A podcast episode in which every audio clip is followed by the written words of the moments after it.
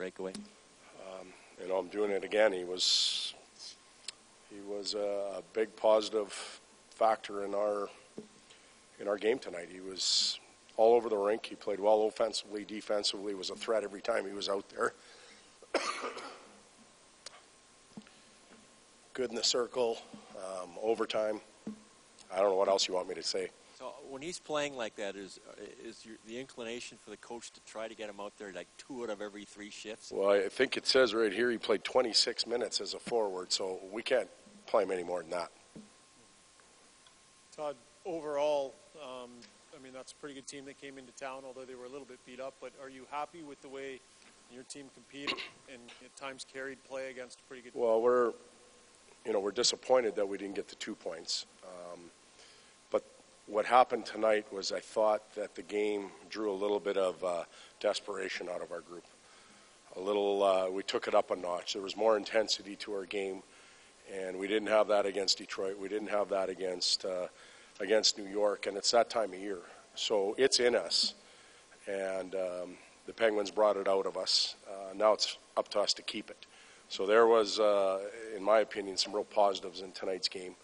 We kept a lot of plays alive in their end. Goaltender played extremely well. Um, you know, so point short, but a pretty good night. A, a, game like this is probably one of the more entertaining games we've seen here in quite some time. Are, are you in coach mode, or do you get a chance to just step?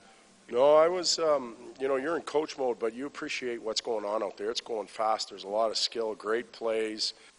The energy in the building was phenomenal. Um, you know, our sixth or seventh player, if you want to call it that, in the in the stands helped us tonight. You could feel it on the bench, and the guys got going, and um, so it was it was participation by everybody. David Desharnais, his first goal tonight as an Oiler. Just your thoughts on him since he's come here and what he's. Getting I thought this was his probably his best game tonight. Um, that line was effective. They buzzed around.